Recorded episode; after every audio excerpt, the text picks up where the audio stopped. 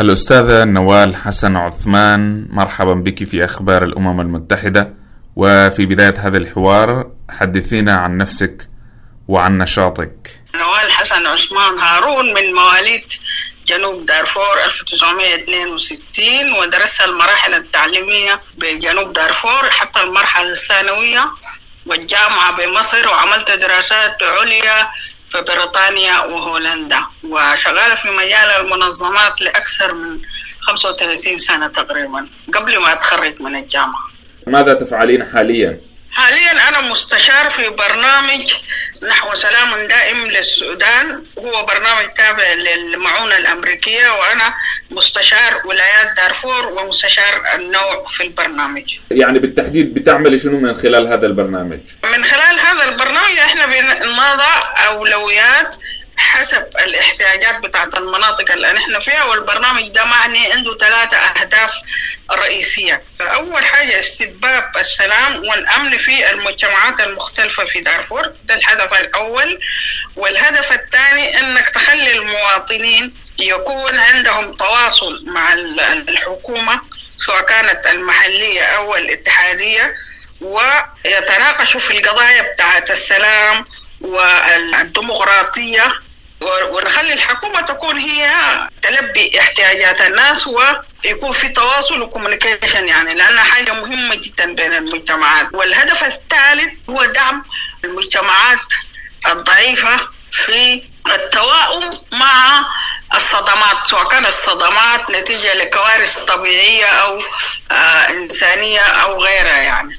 عندنا هدف رابع أضيف آه مؤخرا اللي هو دعم الحكومة الحالية الحكومة الانتقالية وإلى أن يتحقق السلام والديمقراطية وأيضا حنشتغل برضه في دعم المسألة بتاع الانتقال إلى المرحلة الديمقراطية والانتخابات وغيرها. تحيي الأمم المتحدة هذه الأيام. الذكرى العشرين لاعتماد قرار مجلس الأمن 13 25 المتعلق بالمرأة والسلام والأمن. حدثينا عن الاجتماع الذي تشاركين فيه بهذه المناسبة. الاجتماع ده أنا مشاركة فيه بصفتي أحد عضوات الملتقى النسائي بدارفور والملتقى ده مكون من نساء ناشطات ومجموعة بتاعت منظمات مجتمع مدني نسوية وجزء منهم أحزاب وجزء ناس مستقلين. والهدف هو من الملتقى ده دعم مشاركة المرأة في العملية السلمية. وشاركوا عبر منظماتهم المختلفة في كل محادثات السلام المختلفة بتاعت دارفور من بشة وأبوجا وطرابلس والدوحة وغيرها كل المناطق المختلفة دي. وقريب حتى في جوبا الملتقى ده وضع ورقة وخدت فيها الأجندة بتاعت النساء وأولوياتهم للسلام والورقة دي اتضمنت من ضمن أوراق النقاش فيما يتعلق بالنوع في محادثات جوبا. وحضروا عضوات من الملتقى في التوقيع بتاع الاتفاق المبدئي والتوقيع النهائي. وطبعا إحنا بالنسبة لنا موضوع الريزوليوشن 1325 وتطبيقه على أرض الواقع وحتى شاركنا مع وزارة العمل والشؤون الاجتماعية في وضع خطة وطنية لتطبيق القرار 13 25 وبندعم التطبيق حقه على مستوى الولايات وعلى المستوى القومي. وأيضا البلاتفورم أو الملتقى النسوي ده شارك في المرحلة بتاعت الكوفيد 19 في التوعية ونشر الوعي والتثقيف. على ذكر الاتفاق الذي وقعته الحكومة السودانية مع الحركات المسلحة اللي هو في جوبا قبل أيام قليلة كيف تنظرين لهذا الاتفاق وانعكاس ذلك على واقع المرأة في السودان ودارفور على وجه التحديد. وأنا بفتكر الاتفاق ممتاز خاطب معظم القضايا أو أغلب القضايا اللي بتهم النساء. زي ما قلت لك إحنا شاركنا بوضع ورقة والورقة حقت الملتقى دي اتضمنت في في النقاش. نحن طموحين لأنه يكون نسبة مشاركتنا في اي شيء 50% وأكثر رغم انه الوثيقه الدستوريه جابت 40 لكن لحد هسه مشاركة النساء ضعيفة جدا. نحن بنتمنى انه لما تجي المرحلة بتاعت ال implementation إحنا بنقصد في الجهاز التنفيذي بصفة عامة يعني قليلة لكن النساء سعيات وفي شكل coalition في انهم بيطالبوا بحقوقهم وتطبيق المسائل الجات في الوثيقة الدستورية وفي اتفاق السلام. وإحنا بنامل والأهم والعبرة في التطبيق. يعني الكلام المكتوب في الورق في البروتوكولات المختلفة ممتاز جدا لكن العبرة في التطبيق وكما تعلم إنه التطبيق برضه بيحتاج لإرادة وفي إرادة سياسية لكن الموارد. يعني إحنا بنحتاج لدعم وموارد عشان الاتفاق ده يتم على أرض الواقع. أيضا هم مقترحين من ضمن الترتيبات الأمنية فيها كلام كثير لكن واحد من المسائل اللي بتهمنا في الترتيبات الأمنية المساله بتاعت حماية المدنيين. حماية المدنيين ده هم اقترحوا إنه يكون عندهم زي 12 ألف جندي ستة من القوات الحكومية المختلفة 6000 و6000 من الحركات بتاعت الكفاح المسلح. لكن أنا أنا شخصيا عندي قلق في إنه القوات دي هي فترة طويلة fighting each other أو أو بيتضاربوا مع بعض وبيتكاتلوا وكده. وبعدين في تقديرهم مع قوات professional أو disciplined ما عندهم الضبط والربط والانضباط وبيحتاجوا عشان هم يقدروا يعملوا مع بعض حتى الفهم بتاعت يعني حماية المدنيين يعني شنو والحقوق بتاعت المرأة والطفل والأطفال القصر المجندين ديل وغيره وحقوق الإنسان. فأنا بتمنى إنه البعثة القادمة بتاعت الأمم المتحدة الجديدة يكون من ضمن اختصاصاتها أو من ضمن الناس اللي في البعثه إنه يجيبوا لنا military expert يساعدوا الناس ديل ويدربوهم عشان يكونوا حاجة واحدة واحدة وديسيبلين وبروفيشنال عشان يقدروا يقوموا بالمهام بتاعتهم دي على أكمل وجه. وزي ما أنت عارف مسألة الأمن اولويه قصوى في دارفور يعني. الأمن والأمن الغذائي يعني. كما هو معروف عدد كبير من النازحين الذين اضطروا للفرار من منازلهم بسبب الحرب في دارفور عدد كبير من من هذه النسبة هن من من النساء. اللواتي فررن والآن يعشن في معسكرات النزوح واللجوء هل هناك خطة معينة لإعادة هؤلاء النازحات إلى منازلهن؟ هل تم تناول هذا الموضوع في الاتفاق الذي تم توقيعه بين نعم في بروتوكول خاص بالنازحين واللاجئين تناول كل القضايا الخاصة بهم سواء كانت بالتعويضات والعودة ذات عودة طوعية يعني ما عودة قصرية لمن يرغب واستتباب الأمن طبعا حاجة مهمة وأنت عارف العودة دي فيها مواضيع كثيرة تتعلق بالعودة. يعني منها المسألة بتاعت التعويضات المسألة بتاعت ال transitional justice اللي هو العدالة الانتقالية دي لو ما حصلت والناس يا اتصافت وفي الناس المجرمين الأساسيين اتقدموا للعدالة سواء كان داخل السودان أو خارج السودان ومعظم أو جميع النازحين مجمعين إنه الناس الأساسيين المطلوبين في لاهاي لازم يسفروا إلى لاهاي وحتى الحكومة ذاتها ما عندها اعتراض في الموضوع ده وده ده, ده واحد من المطالب الأساسية.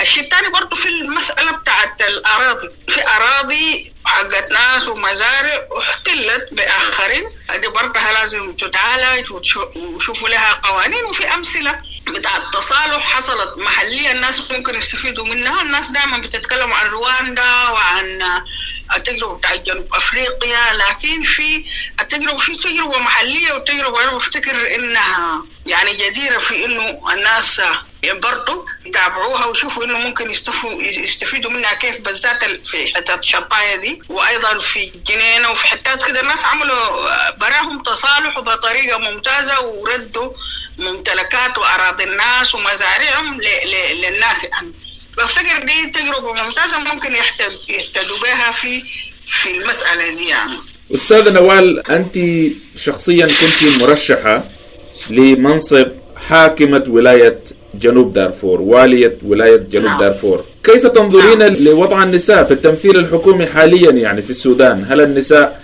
ممثلات بصورة عادلة؟ يعني للأسف الشديد ما ممثلات بصورة عادلة و أيضا اللي حصل في مسألة الترشيح حقنا إحنا كأولى. الحكومة ما التزمت بالترشيحات بتاعت الحرية والتغيير جات من الولايات لأسباب إحنا ما بنعرفها.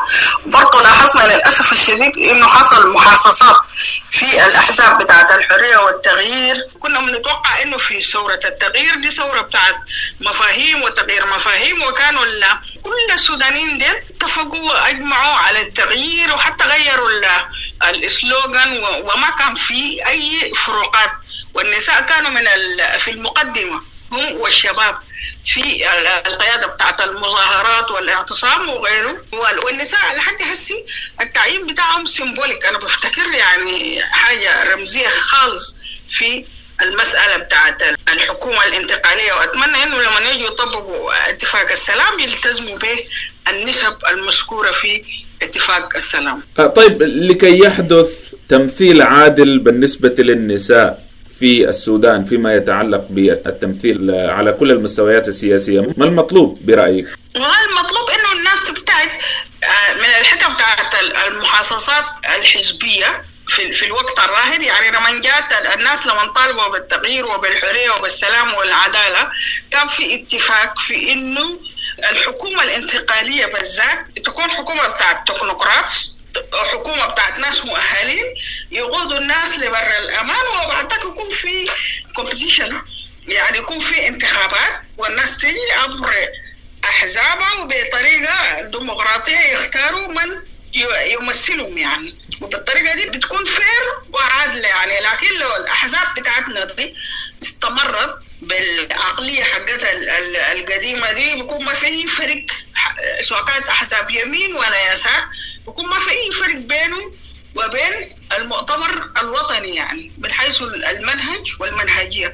عشان كده جزء كبير من النساء والشباب كفروا بالأحزاب بتاعتنا دي وبيفكروا بصورة جادة في إنهم يكونوا أحزاب. وأنا أخشى إنه لما تجي المرحلة الديمقراطية إنه أحزابنا دي لو ما حصل لها إصلاح حيحصل زي ما حصل في تونس يعني بيجيبوا زول هم بيؤمنوا به وما عنده علاقة بأي واحد من الأحزاب الموجودة حاليا يعني. والأحزاب ما تفتكر يعني حصل تغيير كبير في بالنسبة للناس وبالنسبة للمفاهيم. فالكلام الزمان اللي كانوا هم معتمدين عليه والثقل حقهم وكده ده تغير تماما يعني.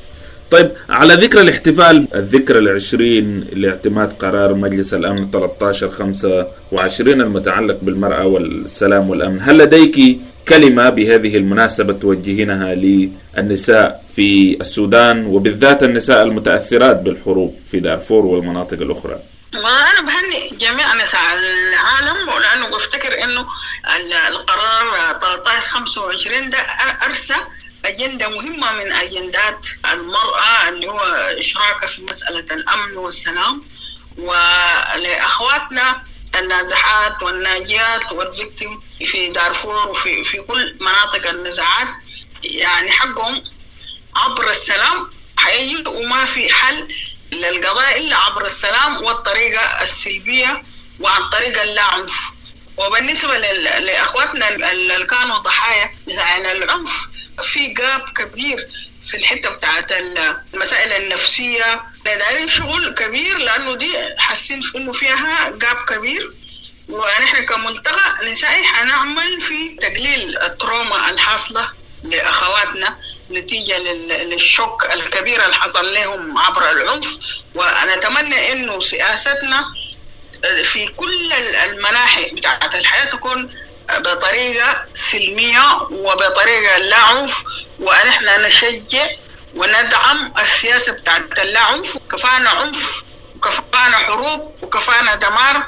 ونتمنى إنه الأجيال القادمة يعيشوا في سلام ونقدر نتخلص من القضايا بتاعت العنف وإنه أولادنا واولاد أولادنا يعيشوا في دولة آمنة مزدهرة ديمقراطية فيها عدالة في مساواة فيها حقوق المواطنة محفوظة وكل المواطنين يعتبروا نفسهم هم مواطنين سودانيين من الدرجة الأولى. ما في مواطن درجة أولى وثانية وثالثة. ونتخلص من الثقافة بتاعت العنف والكراهية والعنصرية لدولة متقدمة. والسودان غني بموارده وبالموارد سواء كانت طبيعية أو إنسانية.